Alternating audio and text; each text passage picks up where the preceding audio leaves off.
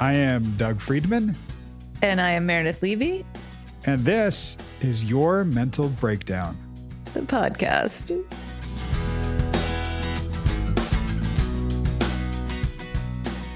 exclusively on Patreon for you listeners that like us so much you subscribe to us.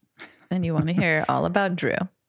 That's right. That's right. Need more Drew. Who doesn't? Need more Drew. This Drew, finally, I, I knew this was coming, but I didn't know when this would hit. Uh, you guys will hear it because we talk about it. It's the first line. I feel like I'm, I'm not giving a spoiler, but I'm, I, I don't know. Is this spoiling to say No, that you're fine. he has COVID? Yeah. he's gotten sick before, like when the pandemic first happened, or right. I guess when it, the outbreak happened. Yeah. Yeah. Yeah. He came back from Seattle and was like knocked out by the flu for a couple of weeks. And I was like, oh my God. Remember we talked about this, you and I. Yeah. like, Yeah. But did he have, he did, right? Not then. No, not then. He went to urgent care Oh, and they, when he went to an ER, I think, and they were like, what are you doing here? You should go to urgent care and get tested. He's like, I didn't know. What do you do? You know, it was right. early days of this. Yeah. It was really, really early. Right. And I mean, in the timeline of of the podcast with Drew, he was just home for no, he did not go home for Thanksgiving because his Right. parents had COVID, each of them. Then he came back and he's talking about gearing up for Christmas and, and what that's like. And he and his girlfriend both got COVID. Right. So this is, you know, this is Christmas time, the year of the the year of the outbreak. This is Chris. This is a year ago. Yeah, a year ago now. Yep. What's wild is I think now us talking about getting COVID, I think I think many people out there will have the experience of knowing somebody who has had COVID. Oh, yeah. I think officially where where Drew and I are in this episode, it's 2021, but it's just 2021. Like we just passed through Right. Christmas right. time. Where we are now, everybody listening, we are in the fall of 2021. And most of us, I think, know people that have had COVID, like directly. Yeah, for sure. I mean, my dad had COVID. Yeah, gnarly. And in the end, he was he in the ICU or just the, the emergency Yeah. room? ICU for a while, wasn't he? Yeah. So I I know it was so weird for so long. I really did not know anybody. And then little by little, actually more now, I think Right. from from how I'm experiencing it, more now when people are getting vaccinated, the people I know that have gotten it for the most part, not completely, but have been unvaccinated. oh, Um, really? yeah, definitely people I know that, you know, either whatever it is what it is, but it's kind of crazy how now finally I'm starting to hear about people and know people and Right, right. that's it's weird because I I think what I was worried about happened, which is people get vaccinated and they think, oh, cool, I'm immune, and Yeah. they're not. You know, and then the Delta variant came out, like, oh, you're really not, because that'll break Yeah. through. And then now we're having like, oh, there could be boosters for everything. Like, uh, okay. But I was reading some article about people now predicting when the end of the pandemic might be because they think they we now can control this and and with just getting like maybe an annual COVID booster or something. that's cool. Well, I got my flu shot yesterday. Oh wow. Yeah. So They still have the flu? God, that's so I know, isn't that so- crazy? It's so 2018. I know. It's unbelievable. so, yeah, I don't even, I, over time, it's very arbitrary in a given year if I get a flu shot or not. I'm just like, okay. Oh, Hmm. yeah, I'm at CVS. Cool. But this year I was like, all right. But yeah, so it's definitely a different time than it was. I can only imagine. I mean, Jesus Christ. But I still have, you know, I still buy toilet paper pretty often. I stock up still. stockpiling? Do you really? I mean, no, but like, you know, I definitely buy more more often than I did originally in my life before the pandemic hit. wow.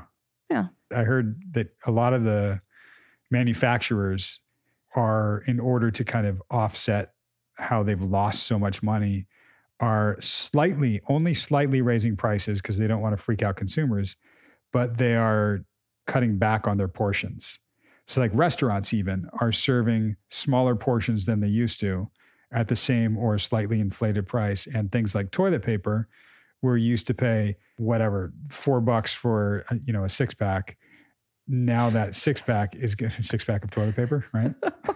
Know, four pack, six pack. How do they come? I don't even know. I can't even think about it. But the roll, instead of having like 300 sheets, is going to have 280 sheets. So they're they're cutting back things like that. Like if you, oh yeah, here, what are those things that you blow your nose with? What's that called? Kleenex. You, no, Kleenex is the Facial the tissue. I know. Uh huh. Nailed it. I, love know, that. I know that, but I'm never going to not say Kleenex. Right. They love it. That's free advertising. Yeah. So yeah, facial tissue. Now where you'd buy like a, a box of facial tissue for whatever, it might be the same price, but instead of, you know, 180 sheets, it's going to be 160 sheets and you won't even notice it. You don't pay attention to that. Yeah. And also portion size good, America. We don't need that big of portions. Just saying. really? But that kale salad is delicious. Well, true. You're not wrong. You're not wrong. You're not wrong. So yeah, Drew. Drew, uh, Drew with COVID, you are about to hear him back from the holidays, back from his gnarly COVIDness to slightly less gnarly COVIDness. That's an official medical term. That's right. I got that straight from the doctors. Um, listen up. We'll be back. We'll talk to you in a few.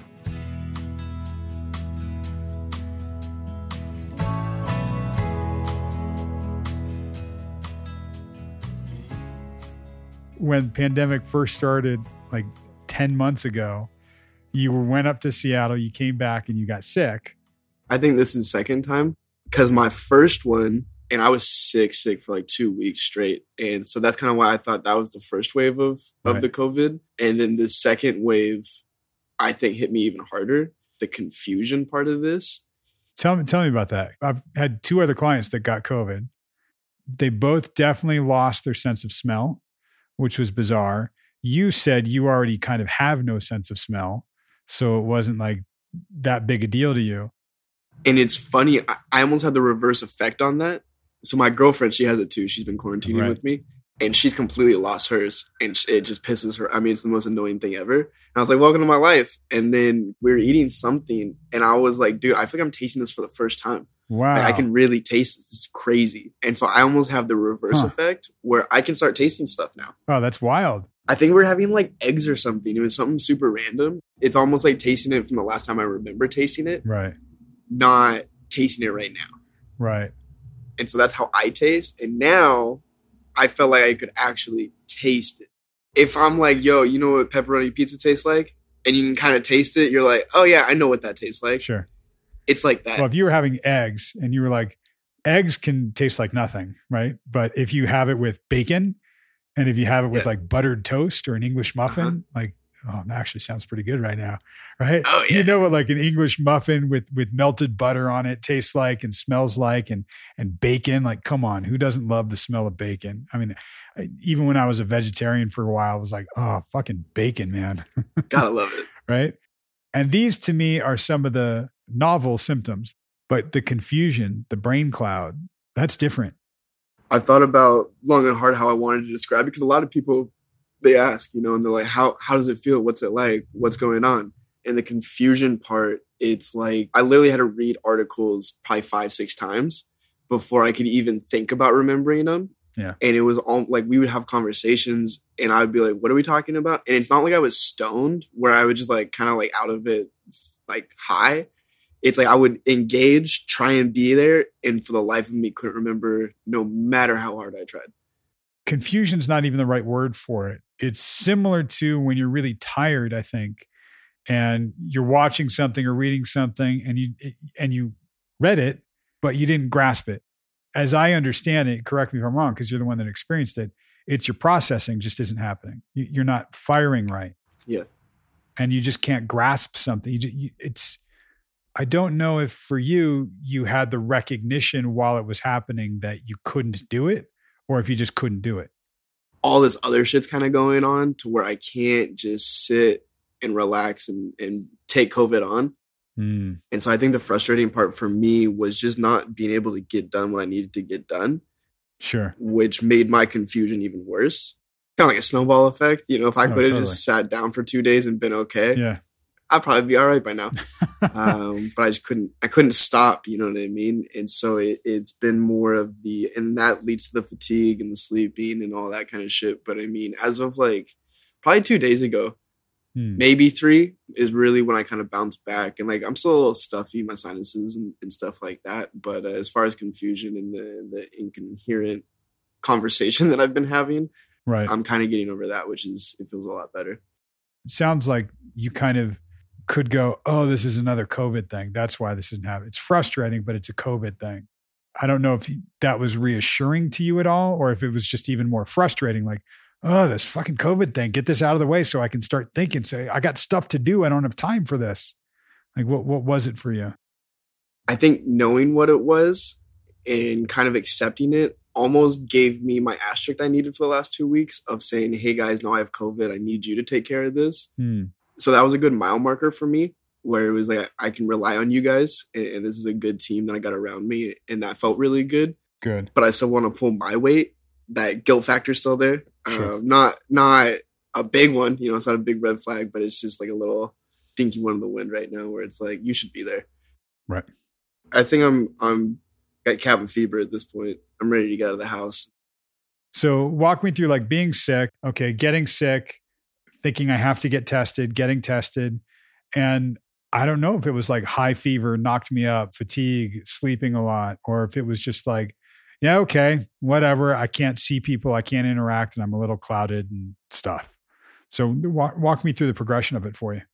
So we really got sick the week of Christmas.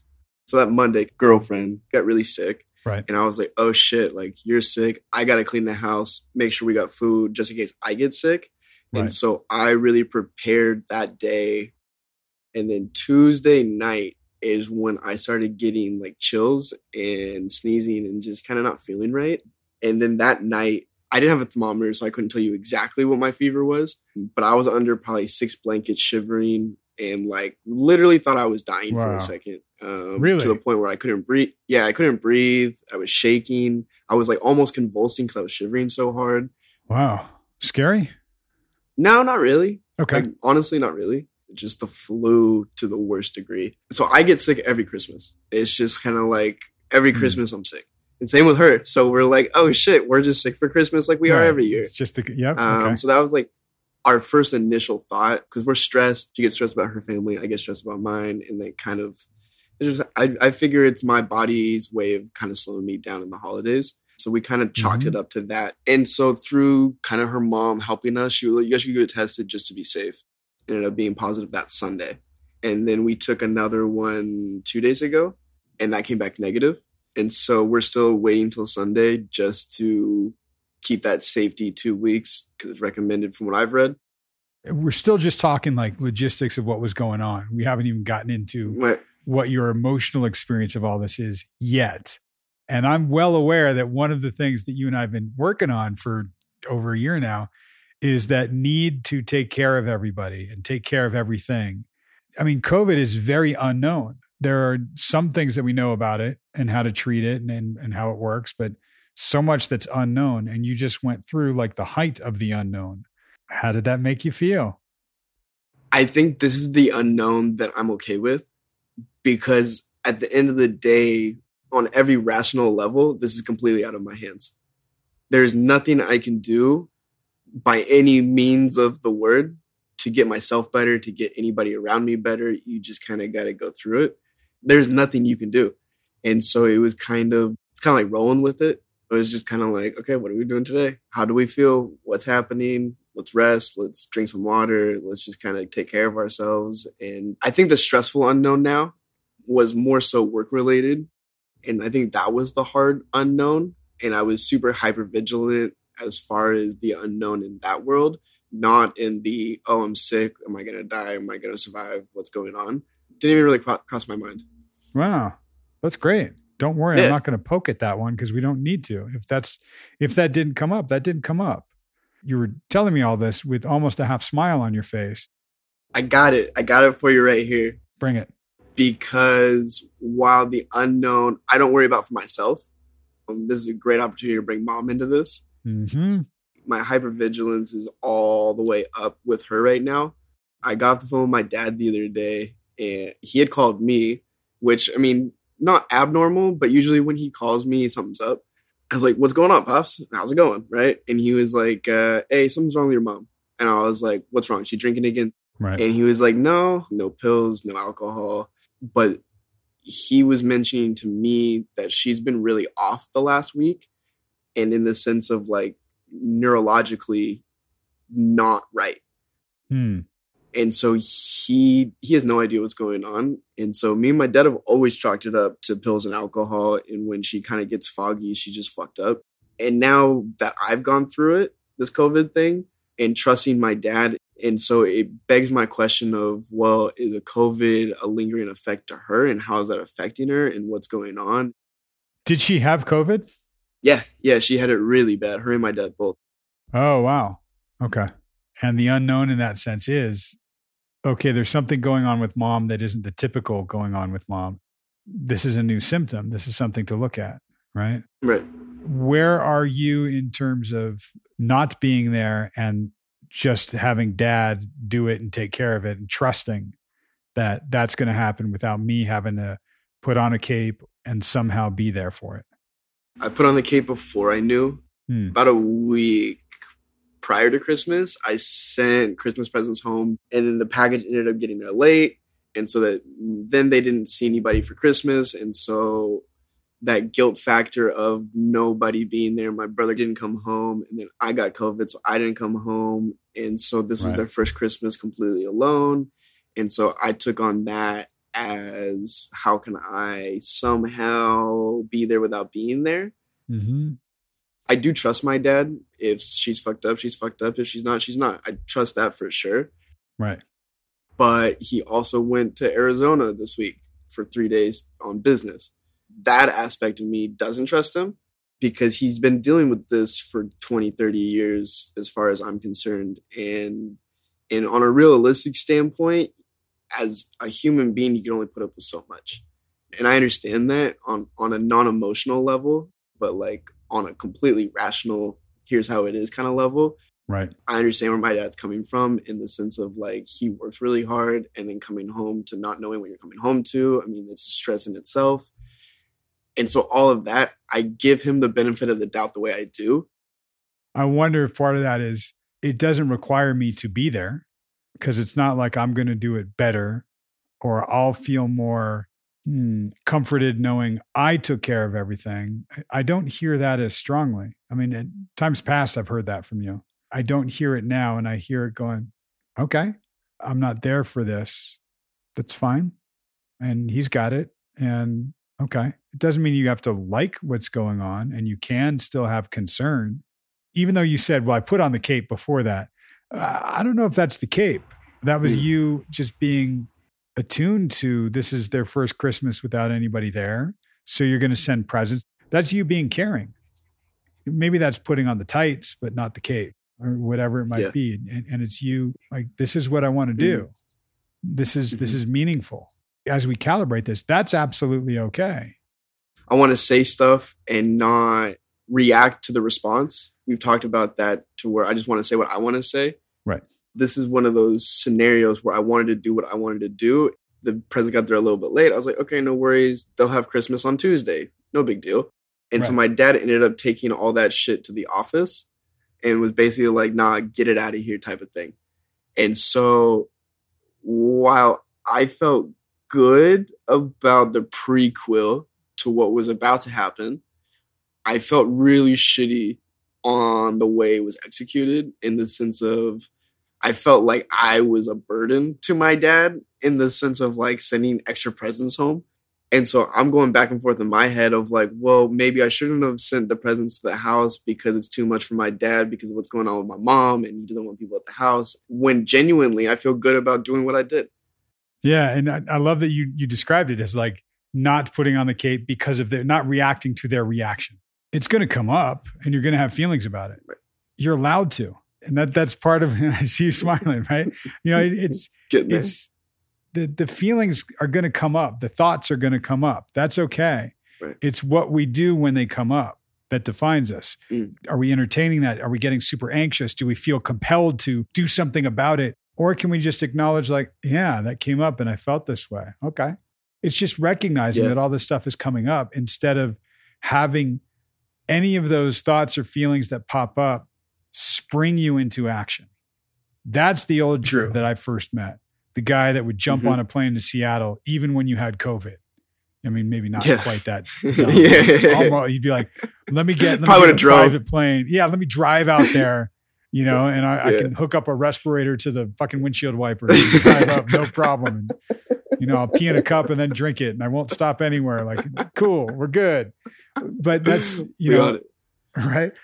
But I, I'm what I'm highlighting. We're laughing at it, but the reality is, right? That's how I used to be. I don't feel that charge anymore. I can still feel for that and have compassion, sympathy, empathy. You know, all those things, and I can still feel a desire to go out and help, but I don't have to make it that need or obligation or responsibility to be the one there, to be the one to take care of it and make everything better.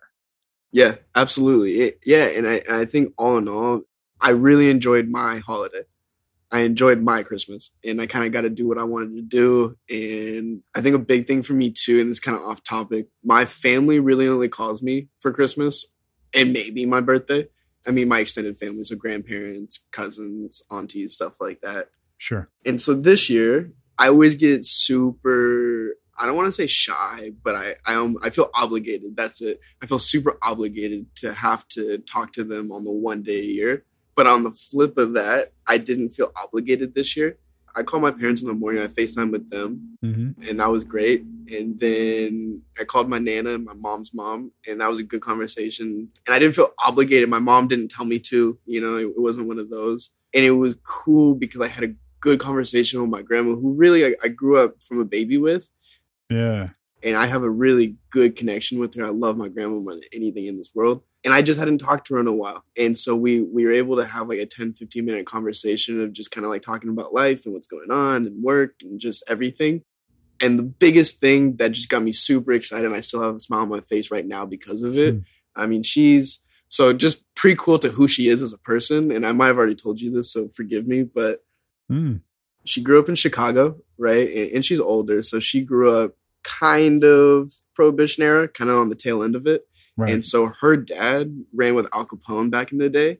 And so Hmm. she grew up and, and she was driving like his cars through Chicago, drag racing in the streets and like being a badass, you know, and she's five foot right nothing, on. like right on. gangster. Gangster right? granny. Yeah, for real. Well, And right when I right when we moved from Canada, uh, she got staged for ovarian cancer Wow. and basically had six months to live. And and she lives in the middle of nowhere. The closest hospital to her is four hours away. And so she drove herself four hours, got chemo, and drove back. I mean, she's a thug, like she, by every Damn. thing of the word. Like she's a gangster. And so I was chopping it up with her, and she was like, "Yo, I'm going snowshoeing for my first time in my life tomorrow." And I was like, "What? Like that? You live in Canada? Like, there's no way you haven't gone snowshoeing ever in your entire life. It doesn't make any sense." Right. And she's like, well, I've always been too scared. And I was like, what do you, it's not like it's snowshoeing. What are you scared about? And she was like, I don't know. I just have always been too afraid and I'm going to do it. Mm. Me and your auntie are going out tomorrow. Wow. And it was just cool for me because uh, she's in the middle of nowhere and she's had a crazy life. And like she's still being able to get excited about experiencing new things. And there's small things. I mean, snowshoeing is not like the biggest event and it's not crazy, but it, it's big enough to, I mean, I remember it to a lasting degree of like, damn, I saw my grandma go ball out again. You know, and go do something she wanted to go Yeah. do, and, and she was Yeah. she was super excited. You know, and she wasn't waiting for my grandpa to go do it with her. You know, it wasn't like anything like that. But it also wasn't, oh, grandpa, you're not coming with me, so now I'm mad at you. So it was just kind of a nice way for me to kind of see a good role model and and the way she's living her life. she's telling you she's always been afraid of snowshoeing and she's going to go do it. And you're telling me this like, oh yeah, she's fucking hardcore. She's gangster. Like she's straight up thug. Like, yeah. But what is it? And you're Yeah. smiling even now. Like you, love this. What is, what is she modeling for you? What are you seeing? she really kind of reinstilled kind of where I come from and Right. that it's okay to be where I'm at and still have that desire to want to go back to the woods because I mean that's where that's where I come from that's home to me and uh Sure. and she kind of recalibrated my want and desire to run away to the woods into Hmm. re revamping that into giving me a goal to strive for and to being able to work hard out here while I'm here and enjoying the people I'm with and, and experiencing the new stuff day to day Yeah. with still knowing that I can go back there whenever like when I get to that point, I can't wait. But for right now, I'm really excited where I am. this past year you've gone out on your own and you've done a few things that sort of push the envelope of where fear used to be for you and stop you and you're kind of doing it without stopping right? And you know i'll throw in the unknown to that too. Not being complacent with just what's known and what's comfortable. You have pushed yourself to grow a lot this past year. Something that that i do now with some clients uh, is I'll say, what, what were like the three words that summarize the past year for you? And what are the three words you want to summarize the coming year? It's cool because it's not a resolution, and resolutions often don't work. Pushing through and doing these things and not letting fear or the unknown paralyze you in life, freeze you in life, prevent you from living. But I don't know if you have a true appreciation for how much growth you've actually gone through this past year. There's a sense of the characteristics that you have that are your integrity. They've been coming out more and more. Now you smile when I say that. I don't know if you feel that it's easier to be that now, but I don't see that you're being prevented from being that as much. I've been thinking about growth and, and kind of reflect on this last year too. Pieces were rolling next to each other, and it wasn't a I'm going to give you everything I got, and I hope you like me now. It was more of Hmm. no, I'm I'm gonna be a little bit more boundaries and and selective of where we go and what we do. And while I had control in that, I didn't have control. So I was experiencing a lot of unknown and kind of where we're going and trusting in myself in all of that. I think this is the epitome of kind of where I wanted to be in the sense of of knowing who I am and what I'm good at and and also being honest with myself in the places I fall short. I think has been a really good testimony to where I'm at in the sense of the guilt, the the wearing the cape, the dropping everything to help somebody, and really allowing myself to be more in line with where my my moral compass is. Yeah. Not to say I wouldn't drop something for somebody, but it's a little bit more rational now in the sense of if I can, I can't, and if I can, I will. But it, it's not bending over backwards anymore. In the sense of bending over backwards, I don't see that as a bad thing in every scenario. I see it more as a bad thing when I take my life out of what I'm doing to go plug into somebody else's. Whereas, like, I still want to bend over backwards for people because who I am. I like helping in every sense that I possibly can, Right. but I don't feel like I need to do it to be liked or or to be accepted. That's it right there. What has been the reassurance and the validation that you sought for so long was let me bend over backwards to get that from them. That's what I have Yep. to offer. That's all I have to offer. Yep. So I have to do that, or I'm not worthy, I'm not good enough. Then you do it and you're depleted and you don't get enough back. I think the relationship with old girlfriend, as I know it, was you doing a lot of that and getting none of that back.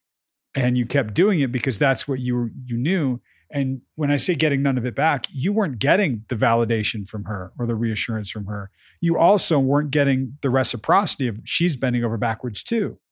Right. And I think you've been experiencing, not just learning, but experiencing is when I'm bending over backwards, I'm doing it because I truly care about this person and I'm doing that and I can, hmm not I'm going to get the validation and reassurance in return for this. Right. That's new and different. and it feels amazing. I feel like in every situation I can go through where that's the case, I feel my self confidence getting stronger through it, and I, and I think that gave me the confidence this holiday season to have my own holiday season Hmm. and not feel guilty because of it. Yeah, I like that. And that the guilt is interesting because as we talk about bending over backwards to get the reassurance, to get the validation that I'm a good person. And if I don't do that, I feel guilty that I'm not doing this for them to get what I need. When we realize that we can take that out of the equation, then okay, I don't necessarily feel as guilty because I'm just acting how I want to act with my own integrity. When I'm acting with my own integrity, my own moral compass, as you say, like, then I know I'm good. I'm learning what it looks like, the difference in bending over backwards and looking for that reciprocation. Right. And the difference of doing it because I want to or because I can has been a huge shift where I thrive is where I can be comfortable in the uncomfortable. It made me feel really good to be a part of something, but let it all go and have no control over the outcome. Mm-hmm. And it really kind of shed light into the letting go and trusting myself. And I was going to say trusting God. I wanted to go there with it, but Mhm. I, I think I'm going to take it a step further and, and say trusting myself Mm. because I think that that's another thing I've really lacked. Mm. Not this last year, but just kind of overall in my lifetime of trusting myself and knowing that. I mean, people talk about gut feelings a lot, and, and I think my gut feeling is becoming a lot stronger. And because of that, I'm becoming a lot better at decision making and, and not Mm. such emotional, ra- um, irrational, spend money all the time type of decision making. Yeah. Or or reactive, seeking the validation, needing that. Feel like I can uh, kind of take a step back and stop for a second, and uh, and I think that's the best thing as far as I feel like I broke a record for like our first six months of saying I just want to slow down, I just want to slow down, I just want to slow down, and I think that is the best way now that I'm on this side of things to say that is slowing down without slowing down. Exactly. Love that you just hit that because it's it's not slowing down. It's about not jumping in so reactively and impulsively. Right. And it goes back to why you're not throwing on the cape and driving up to Seattle to take care of mom and help dad out. This is what I'm choosing. You still have that gear in you. You're just getting mm-hmm. better about when to shift into it and when to not by virtue of, wait a second, I can think about this because I'm not seeking the validation and reassurance and approval. I'm good. It can even be, I'm not that good, but I'm not going to do that. I think you're going to start to see it more and more. You already are a little bit, as you've told me, in your your work, in your career. There were some things that you were just like, "Ooh, uh, this opportunity, I can't say no. Ooh, this opportunity, I'm going to do this, and I'm going to kill it." I think now it's wait a second. I can choose where I put my energy. My time and energy are my only two commodities that I control. Mhm. So let me decide where I'm going to put those. I think I've said that to you a couple of times over the course of the last six, 18 months. Sure. And I think a lot of that, oh, well, I get to choose who I get to work with, has really been an arrogant thing that I have tried to tackle over the last couple of months Hmm. in the sense of, oh, well, I get to choose who I work with, so I'm not going to work with anybody. And so now I'm I'm kind of flipping that script and not being a dick in the sense of like, oh, well, you're not the project I want, so I'm not going to help you. I just can't do it right now. I can't take that on right now. But if I can help you in any other way, let me know. You know, I'm still here, but I just I can't do it right now. Uh, I really love that for you because that's that's a hard place for some people to get to. That's abundance mentality, not scarcity. Yeah.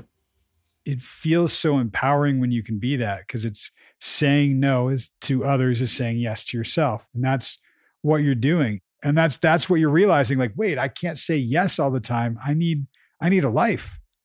I almost thought so highly of of my I, I had so little self-confidence that it came across as super arrogant, which came across as fuck everybody mentality. And and now I'm kind of getting back to the open-mindedness of of allowing people to kind of step back into my life. Now that I have boundaries and I'm comfortable with those, I'm now exploring what it looks like to not be an arrogant asshole in my industry. Even though I don't play that like I don't play that role, but I am in my own head. I might have even said to you, like, I, I give you permission to be an asshole because Yeah. as we calibrate this, you're used to being the yes man that will take care of anything all the time, anywhere, above and beyond, bending over backwards. And anything less, God forbid you say no, feels like I'm being an asshole. Yeah. I'm like, and I think I said, like, okay, be an asshole because we're going to calibrate Mhm. that. When you take it off it being pinned over here, it's going to move over here to asshole land. Mhm. Fine. Be an asshole for a little while and then we'll figure it out. Yeah, and uh, and now I'm out of asshole land, so it feels good. I don't know. You're still kind of a dick. yeah, right. I have my days. I have my days for sure. Some are weeks, but Well, Yeah, and, for and we joke, but, but there's there's a reality in this that look, it's not necessarily being an asshole, but sometimes we can have an ego. That's human. There are going to Yeah. be some times when when you like are going to want certain things for yourself and and certain acknowledgments and appreciations for certain things. That's okay too. Mhm. We'll keep the ego in check, no problem. But it's recognizing that that that can be there. And that doesn't make you an asshole or a dick. It just means, oh wait, I'm human. I actually I want to see my stuff do really well or I want to see my social media blow up. You can want that too. You are human. I'd like to walk down that that kind of road. The people that know you will know your integrity as long as you let Yeah. that come out. You are being somebody authentically with integrity and evolving. It's not just static. Right, constantly learning, constantly. Yep. I, I will next week ask you about Yeah. the three words, at least the three words you want for the coming year, because I, I think that's something you could think about. Whatever you would set for this coming year, oh yeah, you're going to nail it. You're on the path, man. You are. Yeah, and it feels like it. I uh, I'm gonna write some stuff down because I like doing that kind of shit. Yeah. I, you know I love homework, so I'm really excited for that. right on.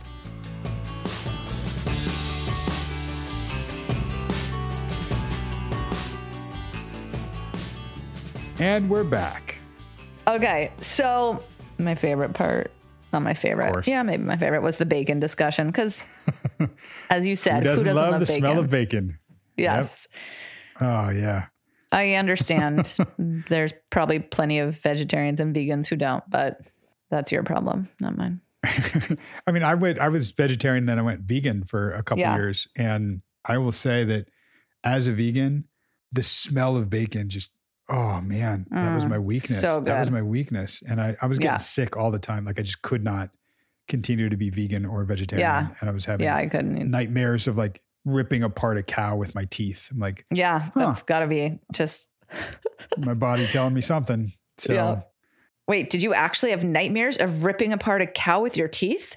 I wouldn't call them nightmares because it might have just been dreams of like, yes, I I would I remember Oh I can still visualize it like, and this is how I really know it was a dream because I would grab a cow, like it, its neck on with one hand Oh. and it, its back by the other hand, and I would rip it apart with my teeth and eat the meat.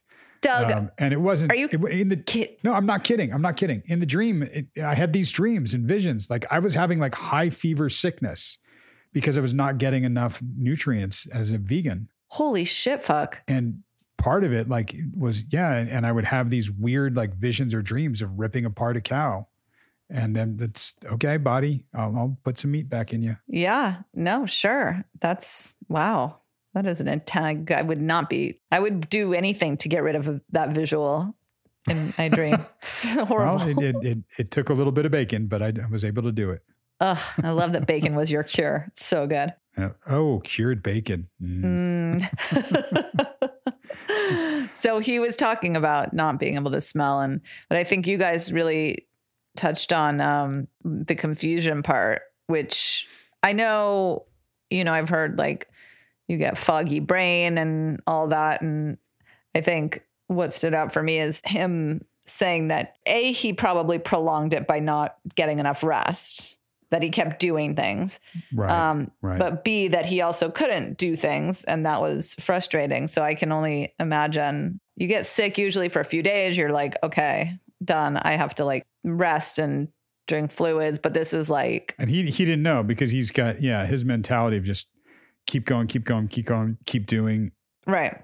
What was really hard for him was like having an awareness of being confused of the confusion. Like that's Right. that's tough because a lot of times when you experience confusion, you don't know like oh I'm experiencing confusion. You're just confused, right? Yeah. Yeah. Yeah. I was just reading this book. I mean, all I read is fiction. There was a part of it that was about like whatever, some conspiracy. It wasn't a conspiracy book, but it was a book in which there Mm. was like this government conspiracy about like mind erasing and stuff. And they were, Nice. and in it, he was saying, yeah, you don't know if your fucking mind's been erased Like, Oh, sure. right? And I was like, oh God, that's so true. He's like, you know, like if the f- tree falls in the woods and no one hears it, like, how do you know if your mind was erased? I was like, well, now you got me Right. thinking. Right. And that that's the whole that reminds me of two things. The the hand clapping, I'll come back to that in a second. Um, the whole idea of are we living in a simulation? Right. Totally. Right. We Yeah. could be. We don't know. Are we living in the Matrix? We don't know. Are we in a Rick and Morty episode? We don't know. Like a- any of this stuff could be happening. I don't know. I've never seen Rick and Morty, but The Matrix, that's fucking cool. If we were living in the Matrix, I'd be that badass bitch. We've talked about it. Yeah, you would be Trinity for sure. Yeah, Trinity. That's uh I remember seeing this somewhere. I don't remember where. If anybody knows, please let me know. But it was uh might have been a movie, might have been a comic, but somebody said, uh, what's the sound of one hand clapping? And the other person took like a single hand and just slapped the person across the face. No. Wait, that's fucking hilarious. yeah, it was hilarious. And I don't I'd love to say like, oh, that's just originally in in my mind. Like, no, I think that was I think I saw that somewhere and I just You probably saw it somewhere, laughing. but it's good anyway. Either way. Yep. Yep. But yeah, and, and his thing was like just not like he could read something and he couldn't grasp it. Like he just Yeah. didn't know. Like he's he was like, why, why? And you don't know what's going on. It's I mean, that's what I think confusion is. Yeah. And I, when he said it, it did bring back a lot of memories and fucking, that was, that was traumatic. I mean, that, that Hmm. it's still traumatic, but I think he said something about how she got sick, his girlfriend got sick, and he was like, Right. oh shit.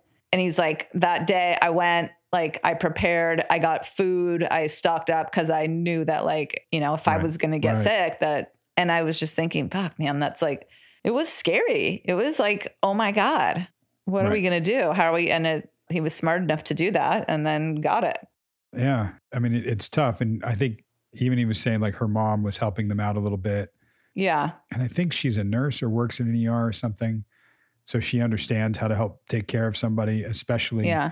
I mean, again, this is a year ago. So back in early times ish of, of COVID, like people Right. still weren't sure about how it's being passed, how you're getting it. Like, can we care for somebody? What do we do? How do we do it? It's tough. Like he said, it was like the worst flu you can ever imagine. But you also don't know how long it's going to last or just how bad it's going to get.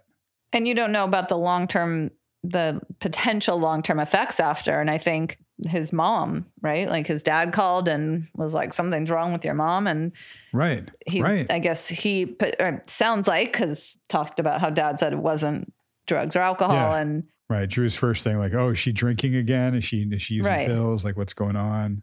but that some some um, lingering effects of COVID where she's just not where she's off, and that's got to be really scary.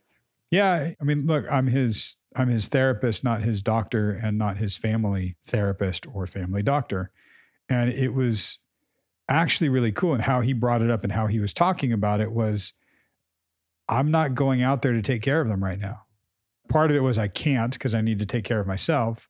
But part of it was like, yeah, I, I'm not, you know, I think he would like the way we talked about this. He, he's not like putting on the cape. He's still concerned and still doing this and still thinking about them. And he talked about the Christmas presents and all that. And he was like, Yeah, I'm not putting on the cape. And said something like, Yeah, it's more like you're putting on the tights. Yeah, I couldn't. When you said that, I don't even know what Drew looks like, but I had a visual of him in tights, and I was like, "What the fuck?" Thanks a lot, Doug. If anybody could pull it off, well, no, he probably couldn't. But um, Yeah. yeah. Drew in his Superman tights. So yeah, it sounded like he was. I mean, that that was a lot of the theme of what you guys talked about was not uh, coming to the rescue. Right. Oh, so the whole Christmas thing, right? That they were alone for the first time. And he mentioned about sending presents. And I recall, I think it was the last episode or the one before when you guys talked about like not getting presents. And I was Right. like, or like just getting a card or something. And I was like, okay, well, maybe next year. Well, right. But he he did something. I think we might have danced around it last week and, and clipped some stuff. We didn't directly say what he was doing, but he had worked it out to send a bunch of presents to them. And then he was going to have a couple of his buddies go to the house and bring the presents to his mom and dad Yeah. so that they wouldn't feel so alone at Christmas time Right. that there would be people like that they kind of knew because his friends were going to come over that that the parents knew. but I don't understand why the dad brought the presents to the office. I was confused. So uh, yeah, I don't entirely get that either. Now that I think about it, I get that they didn't. The friends couldn't come around to bring the presents because they, the mom and dad had COVID, and I think dad was like, "This is too much right now. She doesn't need this. Just put them all at the office." And that was for Drew. It was like instead of spoiling the surprise and the thing that I wanted to do for them, and then that's ruined and feeling horrible or feeling guilty, it was, oh, okay, they just couldn't handle this right now. And, and maybe you can have Christmas on Tuesday. Cool. Right. You s- talked about instead of him driving in the car and hooking up a ventilator to the windshield wipers, which I loved. I was like, right. that was amazing. I don't even know what you're talking about, but great. Well, because he had he had COVID, Yeah. and and the old Drew would have with COVID driven up there, right? totally. With the with the, even if that meant he had to hook up a ventilator to his windshield wipers. That's that's a throwback from my teen auto driving class when they were teaching us and scaring us about don't drink and drive. Here's what could happen, and here's how to get busted. They were like one person got busted drunk driving in this video they showed us by filling their windshield wiper fluid thing with alcohol and rigging it so that instead of it when they hit the wiper thing hitting their windshield, they had it inside the car and they would trigger it so they could drink alcohol in their car where the wiper fluid comes from. That's amazing. Don't do that, kids. No, no, don't do that. Don't drink and drive. Don't be on a ventilator and drive. Yeah, none Um, of it. If it's raining, watch out for Meredith because she's just learning how to drive. Watch out for anyone in LA. yeah. So, but it, it was nice to hear that he was able to enjoy his holidays and like have his own holidays and Yeah, not be reactive, just respond like with the right. the extended family thing. First of all, how come he's never mentioned his grandma before? I was like, for some reason, in my mind, he doesn't even have an extended family. He's he's mentioned grandma. He's talked about wanting to have, you know, he's had conversations and phone calls with grandma and he's, you know, he, He likes her, he's close with her. Yeah, he's mentioned that. Are you sure? Uh, well, he's mentioned it to me. Oh, I don't know if it's Right. if it's made it on. Maybe because it was too identifying that we we cut it. right. Okay. Okay. Maybe he Um, did, but he definitely never mentioned the gangster granny. He never yeah. mentioned the gangster granny. And guess what, Drew? I would just like to say, as someone that who has gone snowshoeing, it is fucking hard. I can't believe that you dared to minimize the difficulty of snowshoeing. The funniest part was when he brought it up and he was like, Oh, my grandma was saying she was going to go snowshoeing. In my mind, his big reaction to it was because she's a grandma going snowshoeing for the first time, Right. not because he was like, I mean, you're from Canada. How have you never gone snow? I was like, that's what you're that's what you're focused on? Not the fact Right. that she's, I don't know, in her Right. 60s, 70s, 80s, however old she is, and fucking going snowshoeing. Like I was down, I was like, oh my God, that's gotta be a Canadian thing. Well, probably because I'm as the as the LA boy, all I'm thinking is like, so you put tennis rackets on your shoes and walked out in the snow, whatever, big Yeah. deal. Basically. No, it is so you've never gone snowshoeing? I don't think so. I think I've yeah, I don't think I have because I probably would have remembered it.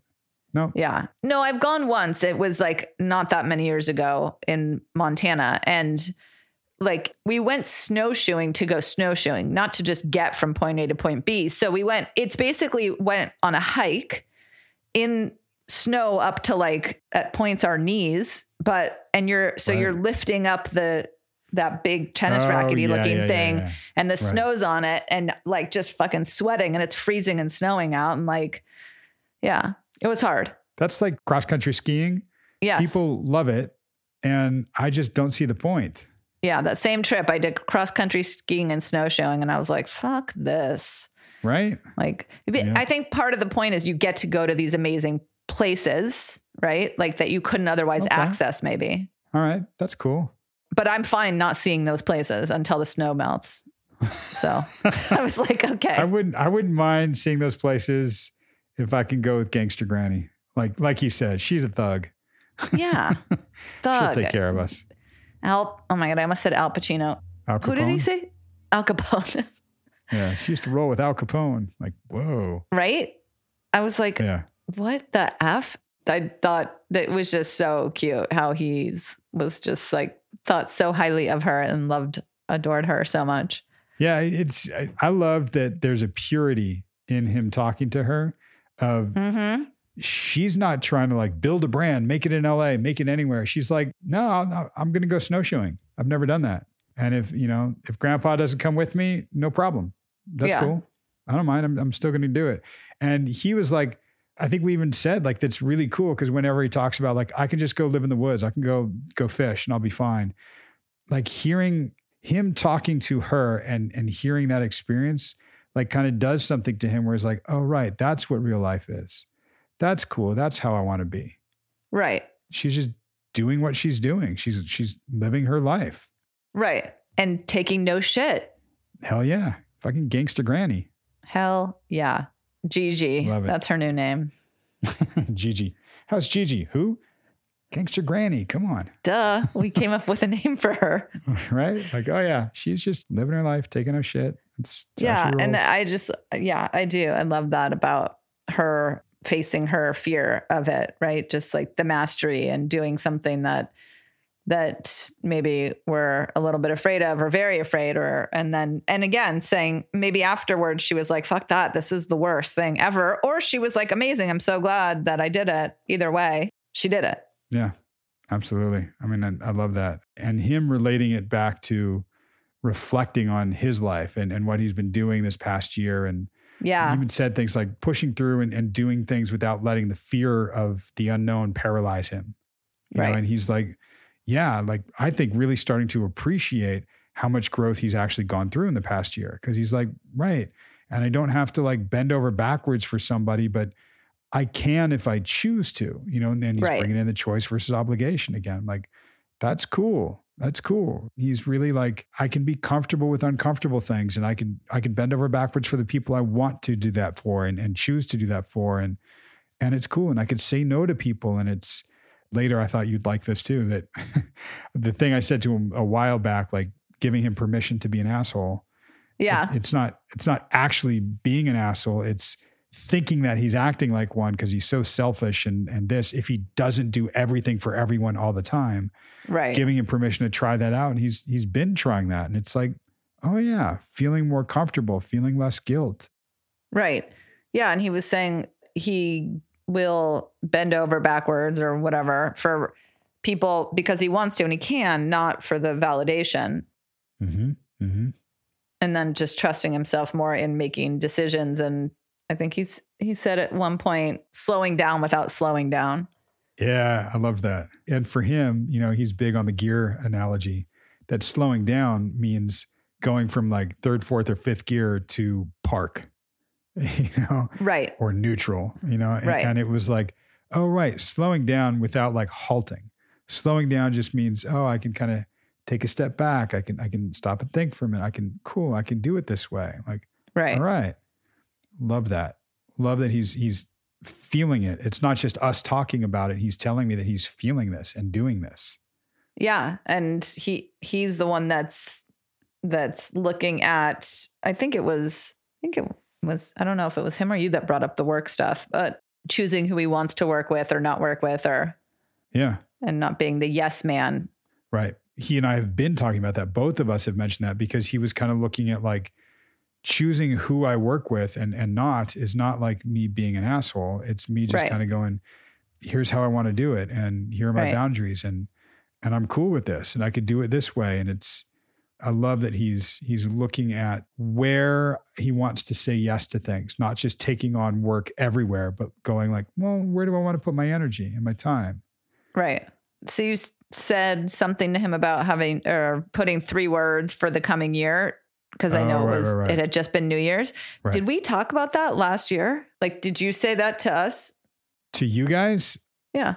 Did we do maybe in some form because it, it's something yeah we've talked about it before at some Okay. new year's because i do it with a lot of clients like what's the word or three words that you would use to describe this the past year that you had to right. kind of recap it and then to project the kind of year yeah. you want next year I remember that. so yeah. and with with drew like i mean while he had covid we weren't real i mean we were texting some we weren't having sessions but we communicated a little bit like i knew he had Yeah. covid so it wasn't like he went from pre-christmas to now it's january and he has covid what the hell like we Right. had some communication Yeah, yeah. nothing that we recorded to to put out there for you guys but it, it was because it wasn't a real session it was just kind of Right. checking in and making sure he was all right, which he Right. wasn't. He had COVID and was like really laid out. But Yeah. yeah, I liked giving him these these three words and kind of looking at, all right, think about that because he's like, yeah, I still want to do that. I still want to check that out. I'm like, cool. I know he said he loves homework. I was like, oh, me too, buddy. I know, right? Dream come true. yeah, he he is a dream come true for all of us. Maybe depending on what oh. your dream is. Not if you're oh. ripping a powder a cow with your bare teeth. That'd be a different dream. Gross. Hopefully, that dream doesn't come true for anybody. no. Mm-mm. Unless it's like Armageddon and then Would you still rip apart a cow with your teeth? no. No. Then, But like no. maybe. Who knows? What if I had mad cow disease?